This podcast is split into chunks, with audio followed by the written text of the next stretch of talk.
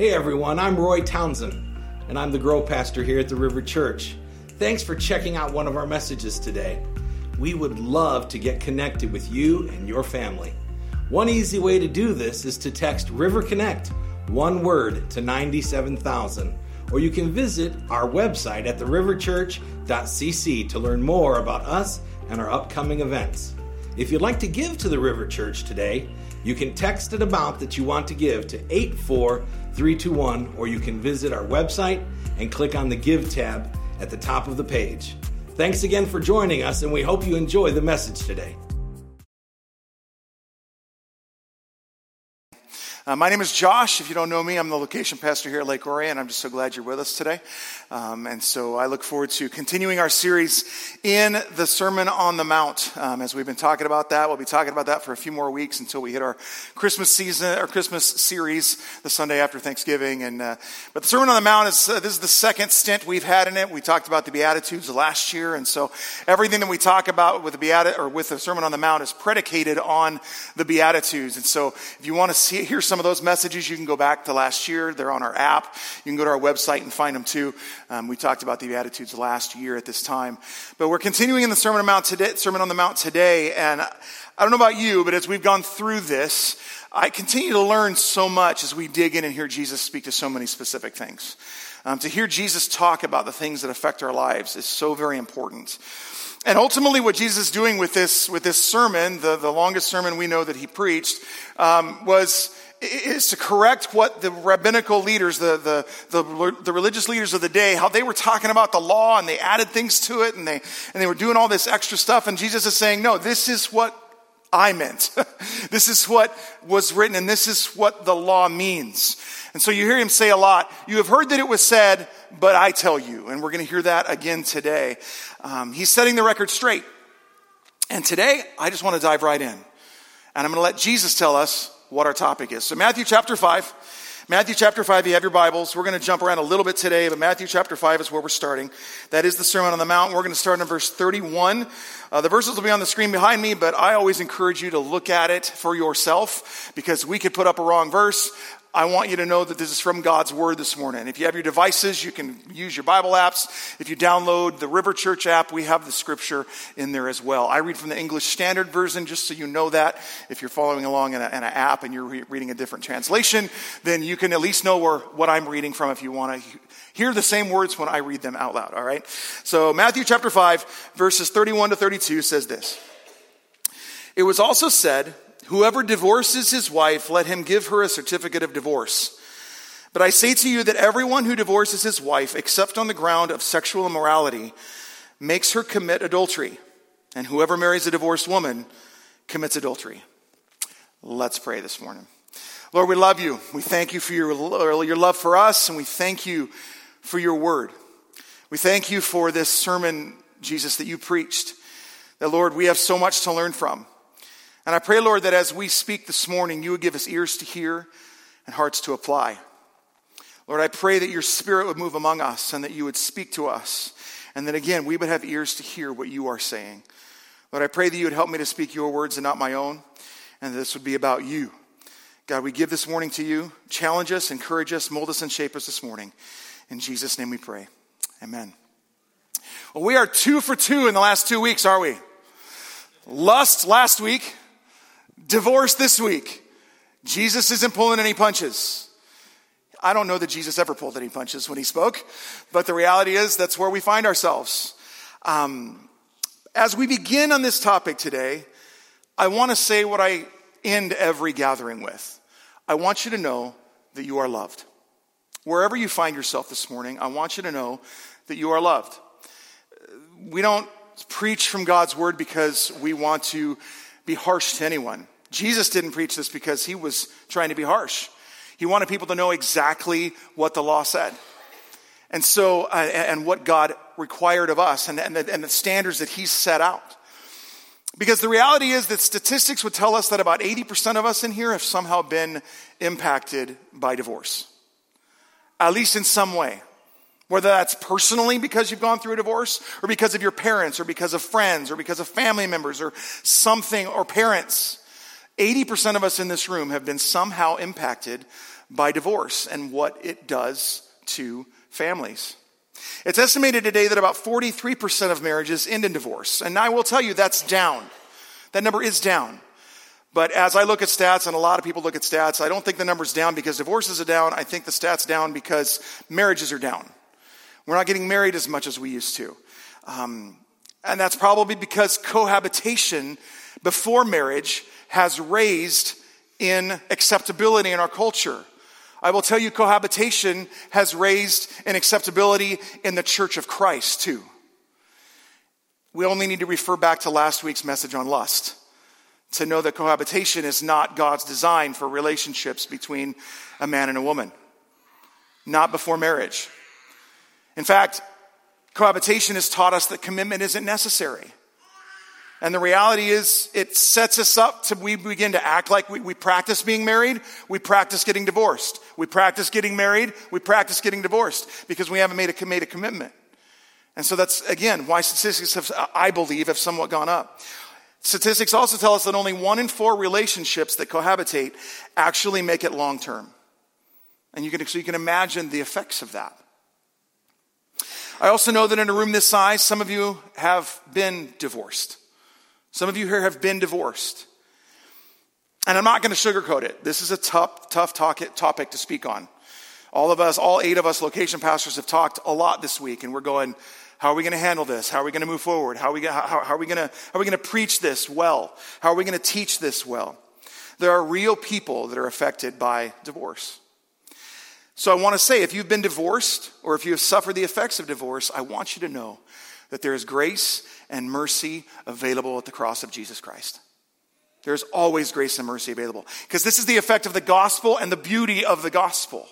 You have to know that as we begin. And there's a lot of pain when it comes to the topic of divorce. Just by me saying the word for some of us in the room has caused us to tense up and to have remembrances of pain that we've been through. However, we've got to hear the truth of God's word. Jesus brought this up for a reason. We need to know what Jesus is saying about divorce. He taught it for a reason. It's important for us to know the truth because there's a standard set in God's word about marriage and divorce. And so, as I speak on this topic today, I'm going to ask you to recognize that I'm speaking about a topic and I'm not speaking about individual people, though you may apply that in your own life. I'm going to rely on the Spirit to do that. It's not my job to be the Holy Spirit in your life. It's my job simply to teach the truth from God's Word. And that is my goal this morning. It does mean that this morning we're probably going to have our toes stepped on at some point. And yet, I would venture to say that as we, as we get into God's Word, all of us have our toes stepped on, right? In different ways, in different times, all the time. Um, so, I'm going to ask you to listen for the voice of God.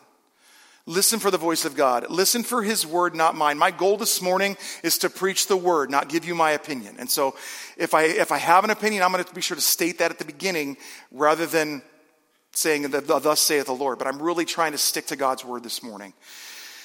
Allow the Holy Spirit to speak. And on, top of all that, as always, if you have want to have a conversation about what I say this morning, I would love to have coffee. If you don't feel, like it's too big of a conversation to have at Starbucks, we can meet in my office. I am more than willing to speak about this topic with you or any topic we ever talk about. I love that. I love to, I, there's a back and forth. I'm not right all the time. I want to, I want to say that this morning. I don't stand up here as somebody who is right all the time. Jeannie would say amen. She's my wife. All right? But the reality is, is again, I'm, I'm seeking to, to give you God's word this morning. And if we go back to what Jesus is doing, he's addressing the fact that the religious leaders had again set things up differently for divorce. And so what Jesus is referring her actually goes all the way back to Deuteronomy chapter 24 verse 1. It'll be on the screen. Let me read it to you. It says this. When a man takes a wife and marries her, if then she finds no favor in his eyes because he has found some indecency in her, and he writes her a certificate of divorce and puts it in her hand and sends her out of his house, and then she departs out of his house. Then he goes on and talks about some of the other qualifying things. But what the rabbis, the religious teachers, had focused on was that phrase, he has found some indecency in her. That was what they ended up focusing on. And so the rabbis had actually decided that they were, and they told people that a man could divorce his wife if she spoiled dinner. Okay. How many, of you, how many of you have spoiled dinner? Guys, you can raise your hands too. Amen, right? If she walks around town with her hair down. If she just spoke to men in the streets. If she spoke disrespectfully of her in laws. How many of you spoke? No, just kidding. Don't raise your hands. Um, one rabbi even wrote that if a man found a better looking woman, he could divorce her. I think the rabbis are getting this wrong, right? But I hear you. Um, but the reality of it is, is that again, they, they came up with all these extra things, and Jesus is saying, "Oh no, no, no, no." Jesus is stating what God intended about divorce and placing an extremely high value on marriage, which is found throughout the Old Testament. He's now stating that apart from sexual immorality, divorce is not condoned. He says more here too, but I'd like to start about what, talking about what marriage is and what marriage isn't, all right? So, what about marriage? What is, what is this thing of marriage? And for those of you that are single, don't lose me here, all right? I know we're talking about divorce and marriage, but the reality is, is, is those of you that are single also have a gift from God. And I'm going to talk about that in a little bit, all right? So, so but learn as we go through this, okay? So, what is it about marriage? Now, marriage is ultimately God's design, it's not man's. This was not an invention of man. The institution of marriage did not come from man's thoughts. It was from God from the beginning. It's ordained by God. And only He gets to define what marriage is and what it isn't. And so, in order to understand what marriage is, we go to Genesis chapter 2, verse 24, that says this Therefore, a man shall leave his father and mother and hold fast to his wife, and they shall become one flesh.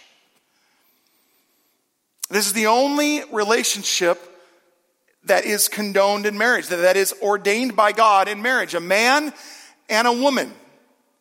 A man and a woman. And they come together in marriage and they become one flesh. One flesh. This is different than any other human relationship that you can have. It's the only relationship that God declares that a man and a woman become one flesh.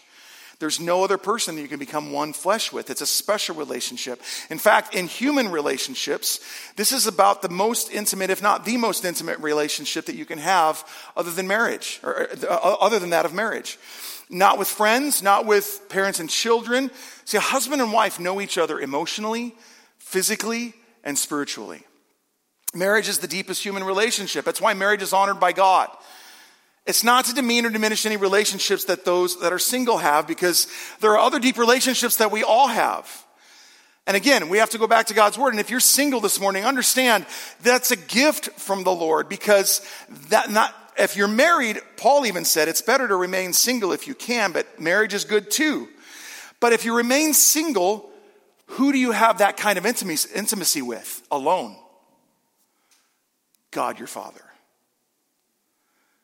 And my friends, if you can remain single and you're called to that, your intimate relationship is with, is with God Himself. Paul talks about how if you have a spouse, you have to worry about the, the, your spouse and your kids and all these other things. Not that that's bad, that's good too. But singleness is also good. So hear me this morning.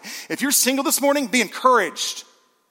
But if you're also single, hoping to be married someday, hear what God is saying about marriage and divorce to not treat marriage like a throwaway relationship like our culture is, but to treat it as something that is so richly valuable and that God can intensely bless you with if that's His plan for you. But that God will also richly bless you with singleness, with His presence and your ability to serve the kingdom of God. So don't, if you're single this morning, don't hear this and go, oh my goodness, you know, I'm left out. You are not left out. You are not left out at all. Because you don't have to be married to have a complete life. Think about it, Jesus was the most complete person, right? He wasn't married. He had that relationship with his father. Many of the people that God used in Scripture were not married. So just remember that as we talk this morning, because ultimately, whether you're married or not, our relationship to God is the ultimate relationship that we go after. But the idea of marriage, marriage is a picture of our relationship with God. It can even have a picture of the gospel. It is a picture of the gospel. And if we had time, we'd go back to Ephesians chapter 5 and we would see where Paul talks about both husbands and wives. He states that the marriage relationship is the picture of Jesus' relationship to his people, the church, and it's why the picture and, and, the, and the sacredness of Christian marriage is so important. See, God's plan for marriage was and still is monogamous. One man for one woman for all of life. That is God's plan for marriage, always has been. It's intimate, it's enduring, it's lifelong. And anything as a departure from that is a departure from God's plan. We see it all over Scripture. Okay? So that's marriage. So, what does God's word say about divorce? Well, Jesus talks about divorce a little bit here, but he is caught by the religious leaders. Well, the religious leaders think they're catching him. They try to catch him later in Matthew chapter 19. So let's go over a few chapters to Matthew chapter 19, and we're going to see some of what Jesus already said, and he's going to reiterate that. And he also quotes Genesis 2.24 here as far as one man and one woman. And so we're going to start in verse 3, uh, Matthew 19, verse 3 through verse 12. And so let's read that together. And Pharisees came up to him and tested him by asking, Is it lawful to divorce one's wife for any cause? He answered, Have you not read that he who created them from the beginning made them male and female? And said, Therefore, a man shall leave his father and his mother and hold fast to his wife, and the two shall become one flesh. So they are no longer two, but one flesh. What therefore God has joined together, let not man separate. They said to him, Why then did Moses command one to give a certificate of divorce and to send her away? He said to them, Because of your hardness of heart, Moses allowed you to divorce your wives. But from the beginning, it was not so. And I say to you, whoever divorces his wife except for sexual immorality and marries another commits adultery. The disciples said to him, If such is the case of a man with his wife, it is better not to marry. But he said to them, Not everyone can receive this saying, but only those to whom it is given. For there are, there are eunuchs who have been so from birth, and there are eunuchs who have been made eunuchs by men, and there are eunuchs who have made themselves eunuchs for the sake of the kingdom of heaven. Let the one who is able to receive this receive it. And so he's talking about marriage, divorce, and those who choose to remain single. We're not going to get into the topic of eunuchs this morning. If you have questions about it, that's fine. If you don't know what a eunuch is, look it up. It'll be awkward, all right? But the reality is, is but, but he's also talking about those who have chosen to do that by remaining single because of a gift that God has given them, all right? So, again, we're talking specifically about marriage in the first section, divorce in the second, and singleness in the third. Jesus is addressing everything we're talking about today. And that phrase, what God has joined together, let not man separate, that is a big statement that Jesus is saying here. That's a statement that I include in every wedding ceremony I do because I personally believe that marriage is, is sacred. It is a gift from God. As singleness is a gift from God, so is marriage. And it breaks my heart that our culture has torn down that ordained institution as much as it has and treated it like it's just another thing. When there is something so special about a marriage relationship when God is included in that relationship as well. It is the core of that relationship. Just like there's something so special as being single and having a deep relationship with the Lord. Jay Adams is quoted by, he's a, he's a Christian counselor, he's quoted by saying this If marriage were of human origin, then human beings would have a right to set it aside. But since God instituted marriage, only He has the right to do so. Marriage as an institution, which includes individual marriages, of course, is subject to the rules and regulations set down by God.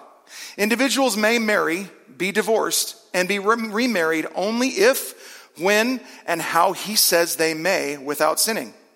The state has been given the task of keeping orderly records, etc., but it has no right or competence to determine the rules for marriage and for divorce. That prerogative is God's. God's the one who set up marriage. He's the only one that can, that, that, that, can set up the, the parameters for marriage. The state doesn't have the authority to define marriage. You and I don't have the, authority to define marriage. Only God does. And for some reason, I, I, going off a little bit here. For some reason, I feel like when we get to things like divorce or we get to these, uh, some of these issues, we want to say, well, you know, we want to try to explain it away by culture. We want to explain it, oh, but God's so gracious. So if I did that, it's not a big deal. We have to go back to the reality of the things we struggle with are the things we try to diminish. God's word sets a standard for us. God's word tells us what the best is for us. Do we have a choice in the matter? We absolutely do. But we also bear consequences of that. Is there always grace and mercy? Amen. Praise the Lord. There is always grace and mercy for when we mess up. Always. But my friends, there is also deep consequences that sometimes we bear the scars of the rest of our lives. And with divorce, there are deep consequences and scars that our children and our family and spouses and you name, it's deep and it's hurtful and it's lifelong. And there are still those consequences. There's, there's still grace and mercy to be found in our times of need, but it's still difficult. God didn't give us divorce because it was what He wanted to be the first resort. He allowed divorce in certain circumstances.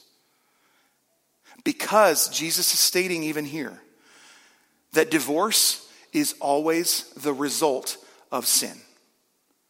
Divorce is a result of sin. A sin of a spouse against another spouse. That's, we've sinned against each other. And divorce is almost always, this is a tough one to hear. Divorce is almost always sinful. Divorce is almost always sinful. There are allowances in Scripture, one of which is sexual immorality. If a spouse commits adultery, then divorce is allowed by Jesus. We just heard him say that. That is clear. When an unbeliever leaves a marriage in 1 Corinthians chapter 7, Paul talks about how uh, when, when an unbelieving or a believing spouse is married to an unbelieving spouse. And they talk about how, Paul talks about how the unbelieving spouse, if the, if the believing, uh, sorry, if, I gotta get this right. If the believing spouse is married to an unbelieving spouse, and the unbelieving spouse wants to stay married, you stay married because you don't know how you can influence the unbelieving spouse for the cause of Jesus Christ. But he says if the unbelieving spouse is no longer willing to be married to you, and they leave, that believing spouse is now free.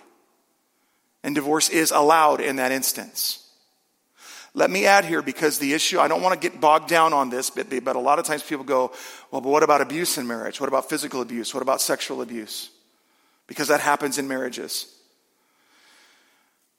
I love the conversation I had with our lead pastor, Josh Combs, and he, he and I talked for about 30 minutes about this, and I, I, I, I agree with what he says on this one, and, and I've come down on this here as well. If a spouse is continually abusing the other spouse, that person is not a believer. Because the Holy Spirit is not dwelling within that person. And that continual abuse has very strongly indicated that that person no longer wishes to be married. I believe in that instance, divorce is also allowed. It's not, again, it's not the prime standard.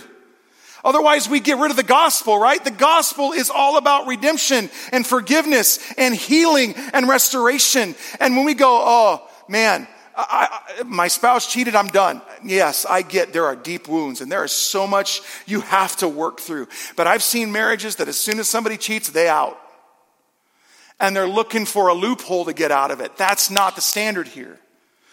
The goal is restoration if possible. The goal is restoration if possible. It's not a loophole. We're always looking for that restoration. So when pain like adultery or abuse or leaving of the unbeliever happens, divorce is possible, but it's not inevitable. My friends, with Jesus, there is always hope, even in the darkest situations. But divorce is also sometimes the last resort. And it happens. And we have that allowed. But let me tell you this too God can even re- redeem divorce because he's bigger than divorce. And I know that forgiveness of a spouse, if you're in that situation here this morning and you're hearing me talk and, and, you're, and you're hearing me just talk specifically about the issue, I want to tell you forgiveness of a spouse that has hurt you so deeply can seem so very impossible.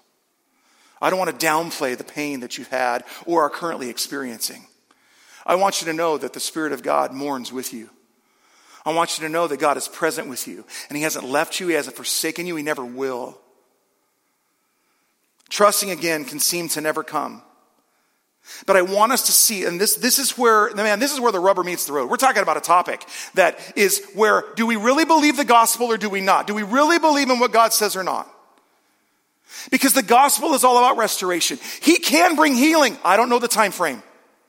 I don't know what kind of time frame it might be for your life. And I don't also know the pain that you're experiencing. But I do know we serve a God who, who makes dead things come to life. I know we serve a God that does that. I've seen it in my life. I've seen it in relationships of people who have had a, a spouse that, that totally cheated on them. And that spouse came to Christ, and all of a sudden that, that relationship was healed. It is what a testimony for the Lord in those situations. But it doesn't mean that there weren't really extremely dark days where you didn't see light. You didn't even know if God was present. But then we come back and we say, Do we believe that He's working all the time, even if we don't see it? This is tough stuff, guys. I'm not, I'm not, I'm not going to act like this isn't easy. This is just easy to even talk about. But man, it's moments like this where we have times where we go, okay, who do I really cling to? What do I really believe?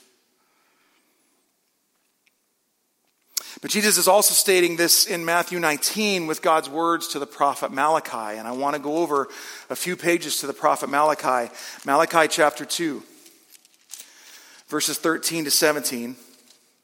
We have to hear this because it's the word of the Lord. Matthew chapter, or sorry, Malachi chapter 2, verses 13 to 17, it says this. And the second thing you do, you cover the Lord's altar with tears, with weeping and groaning, because he no longer regards the offering or accepts it with favor from your hand. And you say, Why does he not? But it's because the Lord was witness between you and the wife of your youth, to whom you have been faithless though she is your companion and your wife by covenant. Did he not make them one with a portion of the Spirit in their union? And what was the one God seeking? Godly offspring. So guard yourselves in your spirit, and let none of you be faith, faithless to the wife of your youth. For the man who does not love his wife but divorces her, says the Lord, the God of Israel, covers his garment with violence, says the Lord of hosts. So guard yourselves in your spirit and do not be faithless. I mean, ultimately, God says that He hates divorce. He hates divorce. And so that got me questioning, that got me thinking, why does God hate divorce? And there's actually a few reasons. Well, number one, we've already talked about it. God made marriage. He's the only one that has the authority to redefine marriage. It's also at odds with how he made the, wor- the world. It's at odds with how he made the world. And when he says he wants godly offspring, it's not just about having kids, it's about the reality that other people are going to come to him. It's the fact that marriage is, is a testimony to the gospel of Christ, and other people will know Jesus as a result of our relationships, specifically a marriage relationship in this case. Divorce is a result of sin. We've already said that. And sin separates us from God, and sin separates us from each other. But again, the biggest reason is that it is an affront to the gospel because the gospel is all about redemption and our relationship to Him. And especially if your thinking is, hey, God's going to forgive me anyway. We've grown apart. We don't love each other anymore. My friends, just because God will forgive you doesn't mean that God is going to allow that. That misses the whole point of the gospel. It misses the whole point of the gospel. Let's turn over a few pages into, uh, deeper into the, in the New Testament in Ephesians chapter 5. Ephesians chapter 5. We got to see this to, to continue to understand what God is saying here. Ephesians chapter 5, verse 31 is where we're going to start. And Paul is also referring back to Genesis here. Therefore, a man shall leave his father and mother and hold fast to his wife, and the two shall become one flesh. And this is a poignant, a poignant statement. This mystery is profound, and I am saying that it refers to Christ and the church. So in verse 22, Paul has just spent all this time talking about wives and husbands and um, the responsibilities that a man and woman have to each other in marriage. And then he finishes with these verses that a man leaves his family, a woman leaves her family, and they hold fast to each other. They hold fast to each other. They learn about each other and they become one flesh. They are one being now. And this is a mystery. Paul says this is a mystery, but what it is, it reveals the mystery of the oneness that we can have with Jesus himself. That oneness in a marriage re- reveals how one mind, one heart, one spirit we can be with God himself. When we see a marriage that represents that. And then, if you really look at a marriage, how does it normally happen? How do, how, how do you get married? Well, a man typically pursues a woman, especially even in Jesus' day. But today as well. Sometimes a woman gets to know a guy, but typically it's the guy pursuing a lady. It's how it happened for Jeannie and me. I saw her the first day of my sophomore year in college. We, she, I was already in music theory that morning. I, I can see it. I can see it plain as day. And she walked into music theory. I was like, hey, she cute. I got to get to know her. And so uh, that was, I think, a Tuesday, if I remember right. It might have been a Wednesday. The very next day, we had choir. She was a freshman, by the way. So when my daughter went to college this last fall and went into choir for the first day, I said, look out for the sophomore boys. Um, because, and tenor specifically, because I, she ended up sitting right in front of me at choir that next day, uh, that next day in choir. And, uh, I leaned over to my friend who was sitting next to me. I'm like, dude, that's the girl I was talking about. He goes, dude, say her. I'm like, no, no, no, no, no, back and forth, you know. And so he, he goes, hey, I'm Matt. And she turns around and goes, hi. And I said, hi, I'm Josh. And uh, she kind of went, whoo. Uh, and then I asked her, I'm like, what dorm do you live in? Because we, at, at a Christian school, you have if you have a co ed dorm, you might have a co ed dorm, but like this wing is all girls and this wing is all guys, and the, the lobby is co ed. Well, she lived in the same dorm I lived in. And I said, We've been here almost a week. Where you been? I haven't seen you in the lobby. You know? You got to come out and meet people. She goes, Okay. Um, for those of you who don't know, Jeannie's shy, but over 23 years of marriage, she's not as shy as she used to be. Let's put it that way. Um, but uh, then that night, Guess who was in the lobby?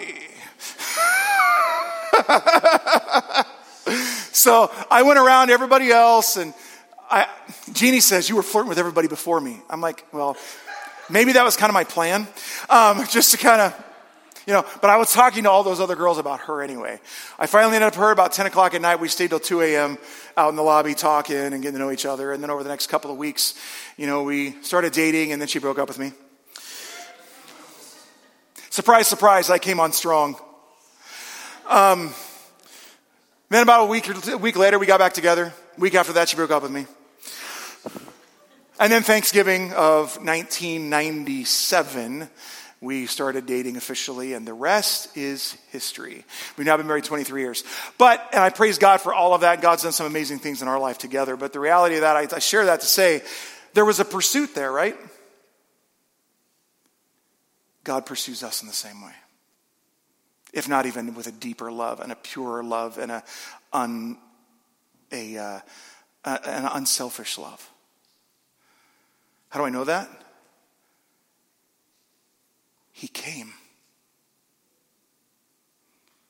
He became one of us. He put skin on. And he didn't come in glorious splendor so everybody would be like drawn to him, like, a movie star or a Kardashian, whatever you want to say. The reality is, he came as a baby who peed and pooped like every other baby, who needed diaper changes, who need whatever, if it was diapers, I'm sure it was something back in the day, who could not even care for himself. God came. And as if that wasn't enough, He died. He died a cruel death on the cross. Because it was the only way to give us a possibility of having a relationship with a holy God. He paid the penalty that if I paid, I would be condemned for eternity. But because He paid for it in my place, I have the hope of eternity. That's how we know God pursued us. See, there's a pursuit in the gospel that we can lose if we don't see this. But at the beginning, even from the beginning of the Old Testament, the whole of the Bible points to Jesus. He came to Abraham first and the nation of Israel and he drew them to him. And then they ran around and, and went after all kinds of other spouses. God talks a lot of his relationship with the nation of Israel in married terms. And he talks about how they became prostitutes to other gods and other things that they follow. The whole book of Hosea is about that. It's that picture. But in the middle of all that, God pursued his people. Christmas is about his pursuit. We're about to go into that period of time. He would be born in Bethlehem. Shepherds would worship him. Angels would announce him. Kings would adore him. And what is his name? What is his name? Emmanuel, God with us. He came. And not only did he came, Romans 5, 8 to 10 says, but God shows his love for us in this, that while we were still sinners, Christ died for us. Since therefore we have now been justified by his blood, much more shall we be saved from, saved by him from the wrath of God. For if while we were enemies, we were reconciled to God by the death of his son, much more now that we are reconciled, shall we be saved by his life. He sacrificed to make this relationship possible. Marriage is designed to be an earthly example of our relationship with God as one flesh. That's why he hates divorce.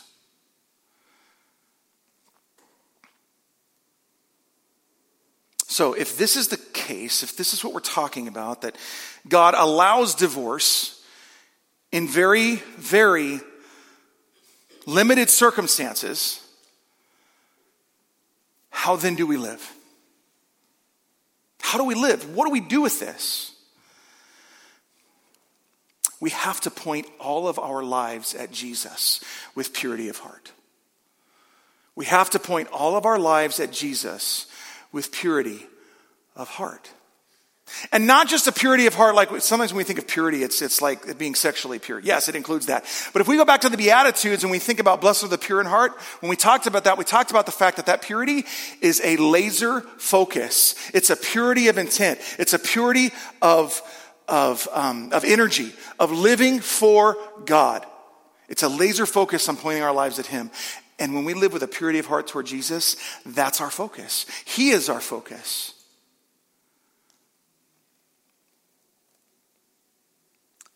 Two people that have their lives focused on, upon Jesus cannot have a failed marriage. Hear me this morning. Two people, two people that have their lives focused on God cannot have a failed marriage.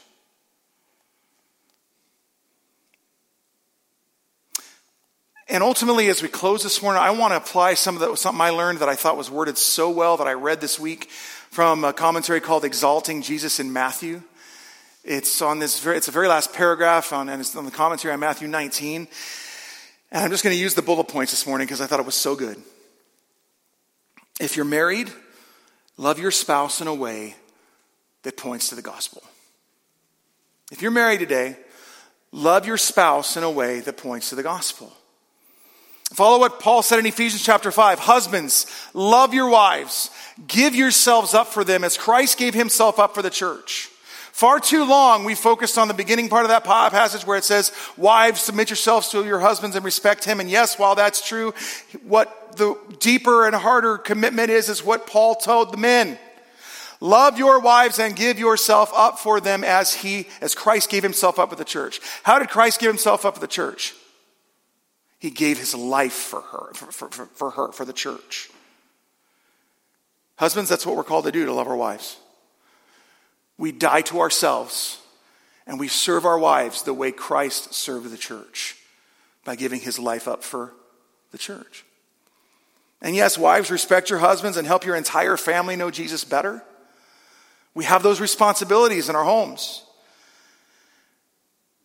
But the bottom line of this is both of you submit to each other because you love Jesus. Outdo each other in serving each other. Wouldn't it be great to have an argument that says, let me do the dishes. No, let me do the dishes. No, let me do the dishes. You ever had that argument in your home? Probably not. Probably not. But we're supposed to outdo each other in service to one another. That's true of all of us, by the way, not just in marriage. Now, for those of you that might be considering divorce this morning, remember the preciousness of the gospel. Remember the preciousness of the gospel. The first questions you have to answer is Do you have a biblical grounds for divorce? Biblical grounds, not just what you think are biblical grounds. Marital unfaithfulness, an unbelieving spouse left the marriage, which refers to ongoing abuse. That's the allowances, according to God's word. Again, we hear that in our culture and we think, oh my gosh, what does it take in our culture? Irreconcilable differences. That's all it takes. That is not the biblical standard. Again, we have a hard time coming to God's word and saying, God, help me live according to the standard that you have given, rather than saying, God, here's your word, I'm going to apply it the way that works best for me. What's the authority in our lives? If we say we follow God, it must be His Word. And we go back to His Word to learn. And that's what God has stated in His Word as far as how divorce works. Again, so if, if you do have a biblical grounds for divorce, don't use it as a loophole. Seek counsel. Ask for help. Divorce is a last resort, not the first choice. God, is, God allowed it in these circumstances, though it may be necessary. It may be necessary. If you don't have grounds for biblical divorce, consider how you may be able to resolve the conflict with your spouse, which is undeniably real and even damaging. Ask the church for help. Seek wise counsel. Don't suffer in silence. There are people that want to help. There are people that want to help. And I say that, and maybe somebody's in that place this morning. You go, I don't even know what that looks like. It can only happen as you look at the gospel and desire to serve Jesus above all. I realize there's pain. I know things can seem hopeless. But again, we serve a God that raised from the dead and makes dead things come to life. He made us alive after being dead, and He can do the same thing in your marriage. He can do that. Francis Chan wrote in the book You and Me Forever. Our growth community is our, we have a married people growth community um, on Wednesday nights, and he, he says this In the middle of an amazing marriage, will you put your eyes on the giver rather than the gift? In the midst of a difficult marriage, will you suffer for the sake of righteousness? Are you willing to follow the example of Christ to walk in a manner worthy of the calling to which you have been called? You have been called to be Christ like, and praise God, He doesn't call us to something He is not fully able to realize in us. You may not feel like being Christ like, but you have been called to it. I don't know why we think we should always feel good or strong or able or ready. Very often we know the path we ought to take, whether in marriage or some other area of life, yet we fail to act because we're not feeling it. There's, there's one thing I positively know it's that feelings cannot be trusted, not for a second. Too often, feelings are based on perception, self preservation, fears, and emotion. I go back to trust your heart. Never trust your heart. Don't ever do it. The world's going to tell you, follow your heart. No. Can I say it stronger? No. Why? Because in the Old Testament, God told us, if I remember right, it's Jeremiah, that the heart is deceitful and desperately wicked. Who can know it? We don't follow our hearts. If we follow our heart, I can guarantee you it's going to be wrong. We follow Jesus. We follow him. I also want to tell you that, uh, again, if we can help in any way, that's what we're here for. We have a divorce care group for those of you that have been through divorce. Um, in Holly on Wednesdays at 6.30 p.m. Every single Wednesday, there's a divorce care group. Child care is available. If you want information, you can go to our website, text, I'd like information to 97,000, the number that we talked about this morning. Um, we have that specifically to help. If you're suffering alone, don't. There are, there are people that want to help you. Now, if you're divorced for a biblical reason and single, rest in the gospel in your singleness and possibly in a future marriage. You can rest in the fact that God holds you right where you are, in the middle of your struggle and even in your pain. Divorce hurts and hurts everybody involved. You can rest in your singleness and lean into God heavily. You can even get to a place of rejoicing in it because of who Jesus is. And if God leads you to remarry, let the gospel be the center of this relationship and point your lives at Jesus if you have a biblical reason for divorce. If you're divorced for an unbiblical reason and are single, repent and rely on God to glorify, or rely on the gospel to glorify God in the middle of your singleness. Because again, there's always forgiveness and grace at the foot of the cross. And I want you to, I want you to hear me this morning. There's no condemnation in God's word. There's no condemnation from God. There's no condemnation from me today either. But we are called to repent. We're called to repent of that sin to God and to your former spouse. I know that may take a lot.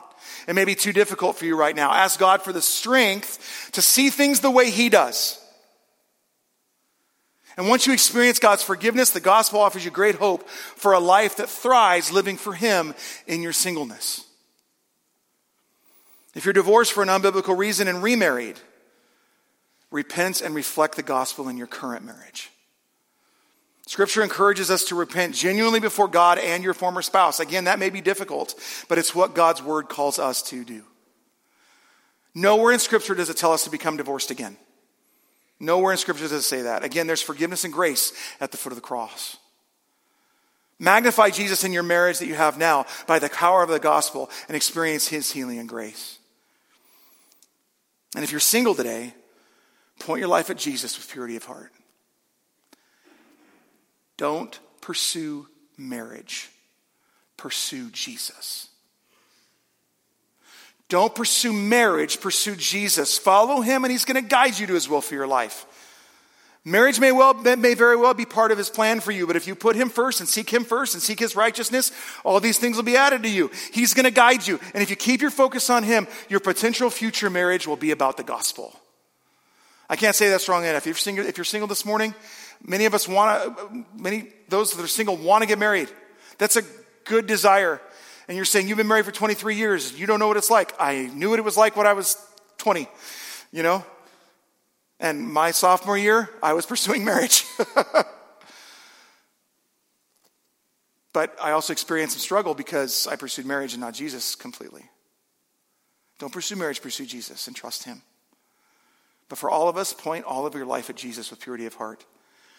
Because, my friend, at the heart of the gospel, in the middle of divorce, in the middle of struggle, in the middle of pain, in the middle of, uh, of tough circumstances, in the middle of all this, at the heart of the gospel is victory. It's victory. Jesus has overcome it all. The cross stands above it all. Know that wherever you are this morning. Yes, we've had to talk about some hard things this morning. But know this God is bigger than anything we could ever do. Because he died on a cross for every single thing that we could have ever done and ever will do.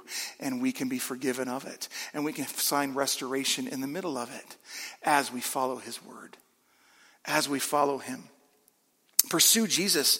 If I leave you with anything today, this is what we have to focus on when we think about this whole issue. We have to pursue Jesus and make him our focus. How do we pursue Jesus? Well, if we're going to know him, what do we do? We've got to stay close to him.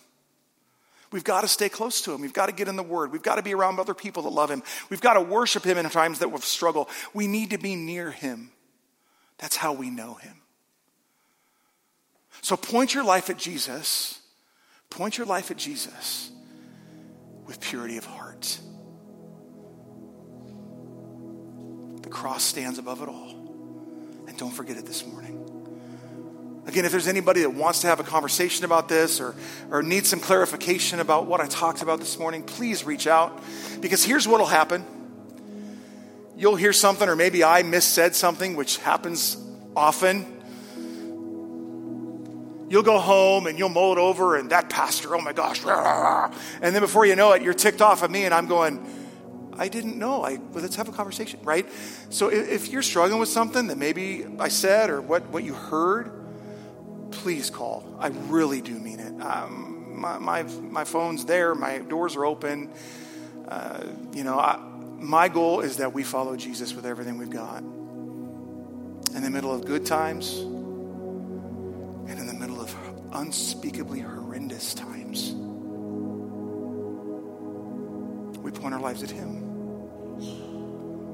That He would be magnified, that Christ would be magnified in our lives. In good times and in suffering. In marriage, and that He would even get the glory and forgiveness and grace when, we, when we've experienced the pain of divorce. Point your life at Him with purity of heart. Let's pray. Lord, we love you. We thank you for your word. We thank you that it is sharper than any double edged sword, dividing between bone and marrow, and, and, and, and judges the thoughts and intents of our hearts.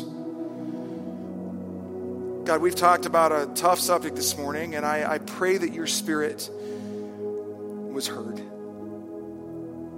That God, you have set a standard for us, and it's for our good, not to harm us, but it's for our good and for your glory. But we have to confess that sometimes living according to that is difficult for us. And a lot of times it doesn't even make sense because we hear other things in our world around us.